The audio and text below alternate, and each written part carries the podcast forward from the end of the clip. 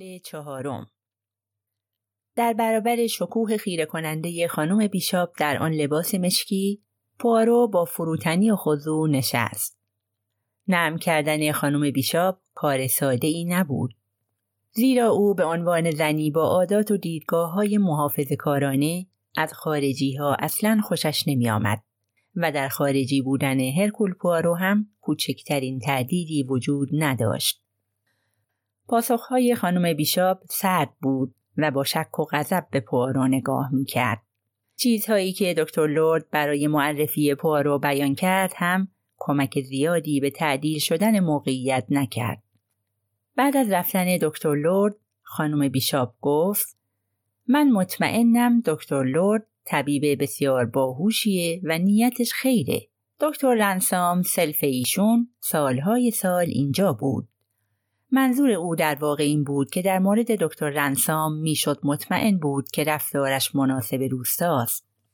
دکتر لورد جوانی بی مسئولیت تازه کاری که جای دکتر رنسام را گرفته بود فقط یک مزیت داشت هوشمندی در حرفه خود. از رفتار خانم بیشاب به راحتی می‌شد فهمید که هوشمندی کافی نیست. هرکول پوارو ترغیب کننده و زیرک و زبردست بود. ولی با وجود اینکه هرگز چنین هوشمندانه برای جذب کسی تلاش نکرده بود خانم بیشاب سرد و سازش ناپذیر باقی ماند. مرگ خانم ولمن خیلی غمانگیز بود. در آن ناحیه احترام زیادی برایش قائل بودند. دستگیری دوشید کارلایل عملی شرماور به حساب می آمد و باور بر این بود که نتیجه این روش های پلیسی مندرآوردی است. دیدگاه های خانم بیشاب درباره مرگ مری جرارد به قایت مبهم بودند و نمی‌توانم بگویم مطمئن هستم حداکثر چیزی بود که می‌شد از زبانش کشید. هرکول پوارو آخرین برگ خود را به زمین زد. او با غروری کودکانه بازدید اخیر خود را از هام شهر داد و زیبایی و سادگی دلپذیر و مهربانی خانواده سلطنتی با ستایش سخن گفت. خانم بیشاب که هر روز ریز خبرهای مربوط به خانواده سلطنتی را با دقت دنبال می کرد به زانو درآمد. به هر حال اگر دنبال آقای پوارو فرستاده بودند خب به طور طبیعی خیلی توفیر دارد. خارجی یا غیر خارجی وقتی خانواده سلطنتی او را راهنمایی کرده اند این اما بیشاب کی باشد که حرف نزند. خیلی زود او و آقای پوارو گرم یک گفتگوی خوشایند درباره یک موضوع واقعا جالب شدند. بله انتخاب یک شوهر مناسب برای پرنسس الیزابت. بعد از اینکه تمام کاندیداهای ممکن را فاقد صلاحیت لازم تشخیص دادند صحبت به مسائل کم اهمیت تر کشیده شد. پارو با حالتی گرانه گفت افسوس که ازدواج سرشار از خطر و شکسته. خانم بیشاب گفت بله واقعا با این طلاق لعنتی انگار داشت درباره یک بیماری مصری مثل آبل مرغان حرف می‌زد. پوارو گفت تصور می کنم خانم ولمن قبل از مرگشون خیلی مشتاق بودن که سر سامان گرفتن برادرزادشون رو ببینن. خانم بیشاب سرش را خم کرد. بله واقعا نامزدی دوشیزه الینور و آقای رادلیک خیلی خیالشون رو راحت کرد. همیشه آرزوی چنین چیزی رو داشت. پوارو به خود جرأت داد و گفت شاید نامزد شدن اونا تا حدی به خاطر خوشاینده ایشون بوده. او نه اینو نمی‌تونم بگم آقای پوارو. دوشیزه الینور همیشه عاشق آقای رادی بودند. همیشه از وقتی بچه بودند. دوشیزه الینور سرشت بسیار وفادار و از خود گذشته ای دارند. پوارو زیر لب گفت آقای ولمن چطور؟ خانم بیشاب خیلی جدی گفت آقای رادریک هم عاشق دوشیزه الینور بودند. پوارو گفت با وجود این مثل اینکه نامزدی رو به هم زدن. صورت خانم بیشاب سرخ شد. گفت به خاطر دسیسه یک مار خوشخط و خال آقای پوارو. پوارو که به نظر می رسید خیلی تحت تاثیر قرار گرفته گفت واقعا خانم بیشاب که صورتش سرختر از قبل شده بود توضیح داد در روستای ما آقای پوارو میگن پشت سر مرده نباید حرف زد. ولی اون زن جوان آقای پوارو خیلی آب زیر کاه بود. پوارو لحظه ای متفکرانه به او نگاه کرد. بعد خیلی بیریا گفت قافلگیر شدم. تا حالا فکر می‌کردم دختر خیلی ساده و افتاده ای بود. چانه خانم بیشاب کمی لرزید. دختر زیرکی بود آقای پوارو. مردم گول ظاهرشو میخوردن. مثلا همین پرستار هاپکینز و همینطور خانم بیچاره و عزیز من. پوارو سرش را دلسوزانه تکان داد و با زبانش تلق تلق صدا درآورد. خانم بیشاب که با این صداهای برانگیزاننده ترغیب شده بود گفت بله واقعا خانم بیچاره داشت سلامتیشو از دست می‌داد و اون زن جوان با زیرکی اعتماد اونو جلب کرد. دخترک رگ خواب خانم رو میشناخت. دائما بر خانم میپلکید. براش کتاب می‌خوند و دسته های کوچک گل می آورد. اسم مری یک لحظه از دهانش نمیافتاد. همش می‌گفت مری فلان، مری بهمان، مری کجاست و چه پولایی هم خرج اون می‌کرد. مدارس گران قیمت و جاهای خصوصی در خارج کشور. اونم برای کی؟ برای دختر جرارد. می‌تونم به شما بگم که جرارد از این قضیه خوشش نمیومد. همیشه از اینکه مری مثل خانم خانوما رفتار می‌کرد گله داشت. دخترک خودشو گم کرده بود. این بار پارو سر تکان داد و با دلسوزی گفت وای وای و بعد هم لاس زدن با آقای رادی به اون شکل. آقای رادی ساده تر از اون بودن که اونو بشناسن و دوشیز الینور این خانم جوان و نیک سیرت هم که البته متوجه نشدن چه اتفاقی داره میافته. ولی مردا همشون مثل هم هستن. به راحتی گول زبان چرب و صورت زیبا رو می‌خورن. پوارو آه کشید و پرسید تصور می‌کنم این خانم در میان طبقه خودش هم خاطر خواهایی داشته. البته که داشته. یکیشون تد پسر رفوس بیگلند بود. بهترین پسری که میشه پیدا کرد. ولی او نه. خانم خوب من از سر او زیادی بود. من تحمل این فیس و افاده ها رو ندارم. پارو گفت این آقا از رفتاری که مری با اون داشت عصبانی نبود؟ بله واقعا اونو متهم کرد که با آقای رادی سر و سری داره. از این بابت مطمئنم. پسرک رو به خاطر این عصبانیتش سرزنش نمی کنم. پوارو گفت منم همینطور. خانم بیشاب شما منو واقعا علاقه من کردین. بعضی آدما قادرن یک شخصیت رو در چند کلمه به روشنی و خیلی زنده تصویر کنن. نعمت بزرگیه. من بالاخره به تصویر روشنی از مری جرارد رسیدم. خانم بیشاب گفت ولی اینو هم بگم که من یک کلمه علیه اون حرف نمی‌زنم. من عادت ندارم پشت سر مرده ها حرف بزنم. ولی شکی نیست که این دختر مشکلات زیادی به بار آورد. پوارو زیر لب گفت در این فکرم که این قضیه به کجا ختم می شد. خانم بیشاب گفت حرف دل منو زدین. می‌تونید از من قبول کنید آقای پوارو که اگر خانم عزیز من این زمان فوت نشده بودند نمی‌دونم آخرش به کجا می انجامید.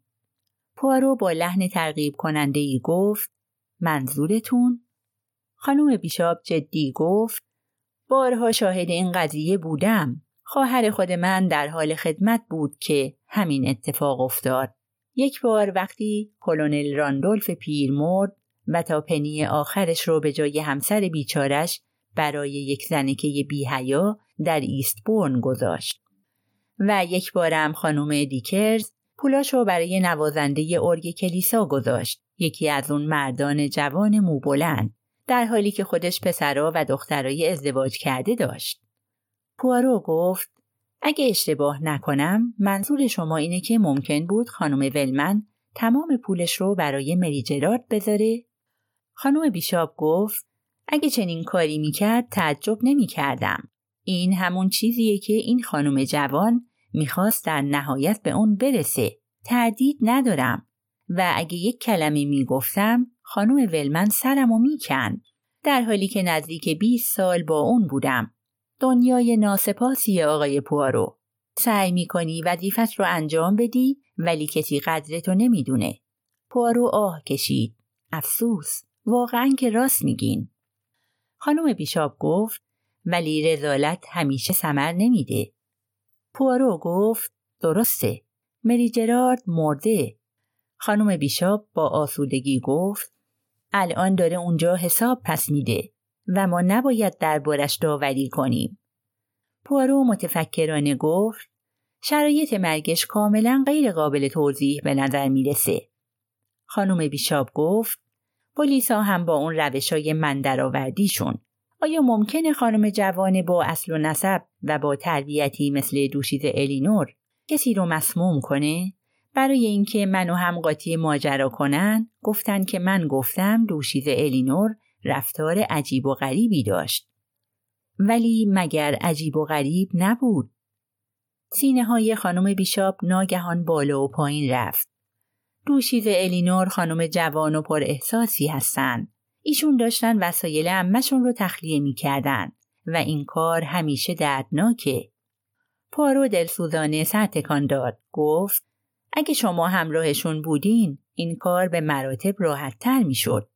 می‌خواستم برم آقای پوارو ولی ایشون به شدت مخالفت کردند. البته خب دوشیز الینور همیشه خانم جوان مغرور و توداری بودن. اما ای کاش با ایشون رفته بودم. پارو زیر لب گفت به این فکر نیفتادین تا خونه دنبال ایشون برین؟ خانم بیشاب سرش را با ابهت عقب برد. من جایی که دعوتم نکرده باشن نمیرم آقای پوارو. پوارو قیافه آدم های خجالت زده را به خود گرفت. زیر لب گفت به علاوه شما اون روز صبح مسلما کارای مهمی داشتین که باید انجام می‌دادین. یادم هست روز خیلی گرمی بود. خیلی گرم و دم کرده. آه کشید. به قبرستان رفتم تا به نشانه احترام چند دانه گل روی قبر خانم ولمن بذارم و مجبور شدم مدت زیادی اونجا استراحت کنم. از شدت گرما از پا افتاده بودم. برای نهار دیر به خونه رسیدم و خواهرم از دیدن من در اون حال خیلی ناراحت شد. گفت نباید در چنین روز گرمی این کارو می کردم. پارو نگاه ستایش آمیزی به او کرد. گفت به شما حسودین میشه خانم بیشاب.